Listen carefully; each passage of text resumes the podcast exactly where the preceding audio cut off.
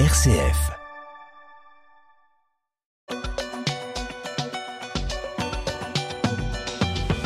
Et on va euh, terminer tranquillement, Philippe, en, en, évoquant la persécution toujours très forte des chrétiens dans le monde. Oui, Melchior, plus de 360 millions de chrétiens, soit un chrétien sur sept, ont été euh, fortement persécutés et discriminés en raison de leur foi dans le monde en 2022, selon un rapport de l'ONG euh, Porte Ouverte publié ce mercredi 18 janvier. Cette, cette ONG protestante publie chaque année un index mondial de la persécution des chrétiens recensant euh, toutes les atteintes allant euh, de l'oppression euh, quotidienne discrète aux violences les plus extrêmes. En 2022, sachez que ce sont plus de 5000 chrétiens qui ont été assassinés. C'était un tout petit peu plus l'année précédente. L'ONG a aussi combatté plus de 4000 chrétiens détenus en, en, prison, 5000 kidnappés, et puis des églises fermées, attaquées ou, euh, ou, détruites dans différentes régions des mondes, euh, en particulier en Corée du Nord, mais aussi euh, en Afrique, en Inde ou, en Chine, une, une situation souvent assez peu connue et, et, et, et assez effrayante. Comment observez-vous cette persécution que, que, que nous dit-elle, Nathalie Lénart? Euh, ce rapport dont vous parlez, il fait le point sur euh, les 30 dernières années et c'est vrai que qu'à le lire, on, on c'est difficile hein, d'être plein d'espérance parce que euh, la situation, elle s'améliore pas du tout, elle s'aggrave. Et comme vous l'avez vu, Philippe, notamment dans les pays africains qui étaient plutôt préservés jusqu'à présent, parce que on le pense, c'est dû à l'extension du djihadisme de Boko Haram au, Nigeria qui, qui s'étend de plus en plus sur de nombreux pays et ça, c'est terriblement euh, effrayant. Euh, on sait aussi que euh, Boko Haram se sert de, de, la, de la corruption, de la, de la fragilité des populations rendues encore plus fragiles par le réchauffement climatique. Donc en fait, tout est assez lié et donc on a un peu le vertige hein, à lire ce genre de, à lire ce genre de rapport. Euh, ce que peut, ce qu'on peut en dire, c'est que là encore, il faut être resté vigilant, l'entendre, euh, voir euh, ce qui peut être fait. Euh, moi, la seule chose dont je peux témoigner, je suis coprésidente d'une association euh, qui accueille des réfugiés, et parmi ces réfugiés, il y a des gens qui sont dans cette situation, qui sont des chrétiens qui ont fui, qui ont fui la menace de mort et qui essayent de reconstruire une vie ici. Donc ça, c'est un peu là ce qui peut, un tout petit peu ce qui peut être fait à titre individuel. Sur place, euh, sur place, euh, la difficulté, c'est comment faire pour faire pression sur les régimes pour qu'ils défendent le droit aux minorités religieuses. C'est un sujet éminemment complexe. François Evé, comment vous observez ce, rapport terrible euh, de porte ouverte sur la persécution des chrétiens dans le monde?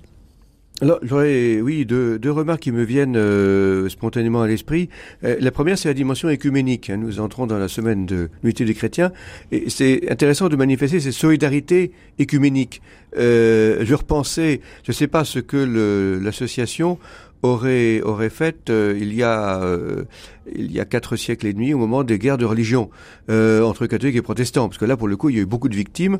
Mais comment les est-ce qu'on met ensemble les catholiques et les protestants ou on met que les catholiques victimes des protestants ou que les protestants victimes des catholiques? Donc là je dirais on prend tous les chrétiens ensemble. Donc il y a une solidarité qui se manifeste. Ça je trouve c'est c'est important de le souligner. La deuxième deuxième remarque qui me vient c'est effectivement la montée des violences partout euh, dans le monde. Euh, des chrétiens sont victimes, bien sûr, mais les musulmans aussi sont victimes, de, de des juifs sont victimes, euh, des, de, des bouddhistes sont victimes. Enfin, euh, oui, on a entendu notamment a, parler des minorités musulmanes Rohingyas en Birmanie, par exemple. Voilà, et même en Afrique. Hein, euh, les, les, la plupart des victimes de Boko Haram sont des, sont des musulmans.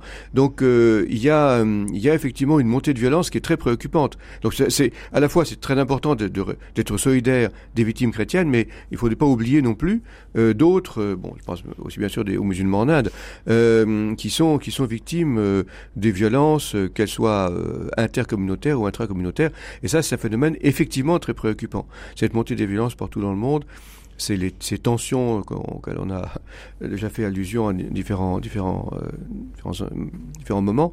Euh, et ça, je crois que c'est l'occasion justement de, se rendre sensible à cela. Nathalie Lennart.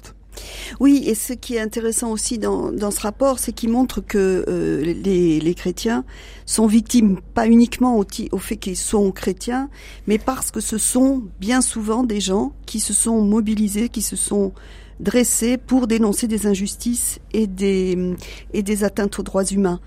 Euh, donc ça, ça veut dire que euh, ce sont des, des prophètes quelque part, et que c'est à ce titre-là qu'ils sont euh, qui sont victimes euh, qui sont victimes de persécutions et c'est là encore que, pour la raison pour laquelle on peut pas on peut pas les oublier. François Oui, oui, ce serait intéressant justement de de d'avoir quelques figures de, de, de, mettre en exergue justement quelques quelques figures de de ces personnes et de, de leur action. Parce que si les chiffres euh, abstraits les chiffres sont sont, sont abstraits hein, euh, et euh, justement il y a des situations très très diverses.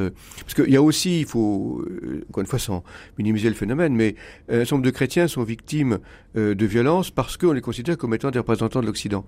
Parce que dans un certain nombre de pays être chrétien ça veut dire être euh, être le, le, le, descendant des croisés ou que sais-je, enfin, euh, euh, symboliquement être du côté de l'Occident. Et avec cette, ce rejet croissant dans les pays du Sud à l'égard de l'Occident, je crains que de plus en plus, on voit bien ça au, au Moyen-Orient, hein, de plus en plus des chrétiens soient victimes parce que précisément ils sont victimes du rejet de l'Occident de la part d'un certain nombre de populations du Sud.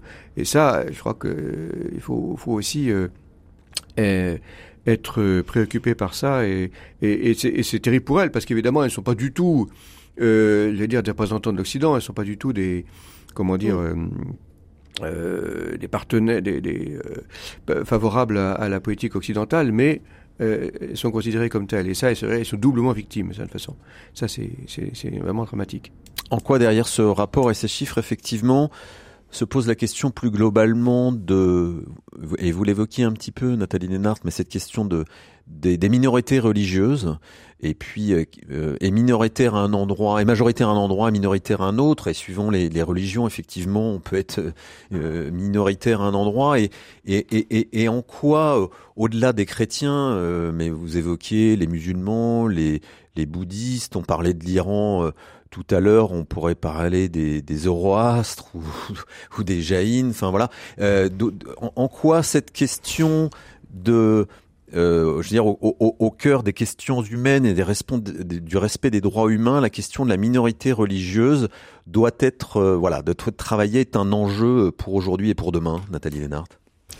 C'est complètement vrai. C'est-à-dire pourquoi dans le, le, le ressort humain, euh, le plus fort, le plus nombreux, euh, s'attaque toujours au, au, au, celui qui est en minorité et, et, le plus faible. En fait, ça renvoie à une, une question euh, qui traverse toute l'histoire de l'humanité. C'est compliqué. Euh, c'est vrai que c'est très compliqué à comprendre et heureusement qu'il y a des des organismes et des gens qui, qui se sont toujours levés, battus pour que euh, il en soit autrement. Euh, c'est une longue histoire. Moi, qui qui suis qui suis née catholique et devenue protestante, euh, comme disait euh, François tout à l'heure, euh, je fais partie maintenant de cette minorité qui a été longtemps persécutée, qui l'est plus, qui maintenant travaille avec en presque main dans la main avec euh, les catholiques et euh, et qui euh, tend a toujours tendu la main aux juifs, qui aujourd'hui dit qu'est-ce que quel accueil faisons-nous aux musulmans dans notre pays. Donc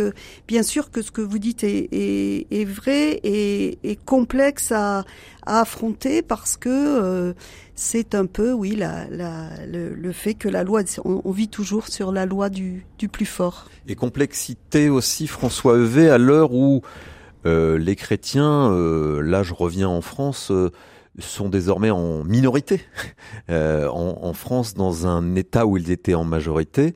Euh, et on sait combien cette question de la persécution des chrétiens à l'étranger aussi peut voilà exacerber une, une, une, réaction aussi dans notre pays. Comment justement retourner cette question vers la situation française et de la question de la présence des chrétiens en France? Bah, je dirais d'abord, il faudrait éviter le, on pourrait appeler le, repli victimaire, c'est-à-dire euh, euh, de, se focaliser uniquement sur euh, sur les difficultés, etc. Je pense que les, chrétiens ont un rôle à jouer dans la société. Et je prends, oui, je prends l'exemple justement des, des, protestants en France qui ont joué un rôle je pense au 19e siècle où ils étaient, enfin, encore maintenant, très minoritaires, mais ils ont joué un rôle très très intéressant dans l'évolution de la société. C'est-à-dire qu'une minorité peut peut exercer un rôle positif si, elle euh, si elle ne se, se, replie pas sur elle-même, sur de, de, de, de posture d'isolement, etc., mais se dire, voilà, qu'est-ce que nous pouvons, en tant que minorité, qu'est-ce que nous pouvons apporter à la société? On peut être, on peut être euh, euh, comment dire active dans la société, on peut on peut euh, être force de proposition tout en étant extrêmement minoritaire. L'exemple des protestants en France, ça je, je, me plais à dire à dire ça, euh, est, est, intéressant de ce point de vue-là. Euh, même si parfois ça n'a pas tellement plu aux catholiques à l'époque. Bon, mais enfin ça c'est un autre débat.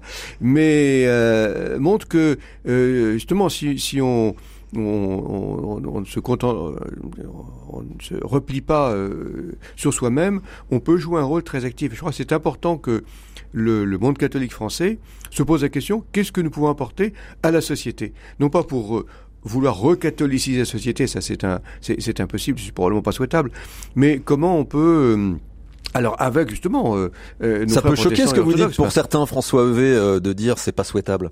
Enfin, certains pourraient être choqués bah, parce que pas, Non, parce que je pense qu'une, euh, enfin bon, bah, c'est pas possible, disons. Allez, j'en reste là.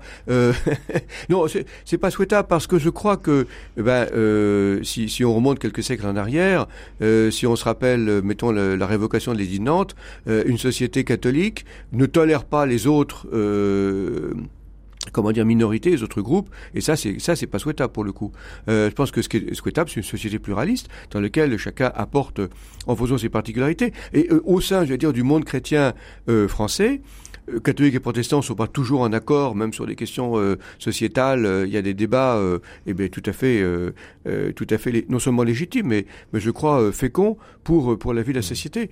Et je crois que c'est important de travailler à cette direction. Nathalie Lénart, justement, dernier point là-dessus, sur ce risque de repli identitaire face à ce qui se passe effectivement, de la persécution des chrétiens dans le monde. Comment l'analysez-vous? Oui, je crois que là où je suis tout à fait d'accord avec François, c'est qu'on sait que ce sujet de la persécution des chrétiens euh, à l'étranger peut être euh, un outil, euh, comment le dire, d'un combat très identitaire euh, notamment chez les, les, certains catholiques euh, en France, donc euh, et un instrument politique. Hein, on le sait, il y a eu des, des antécédents là-dessus.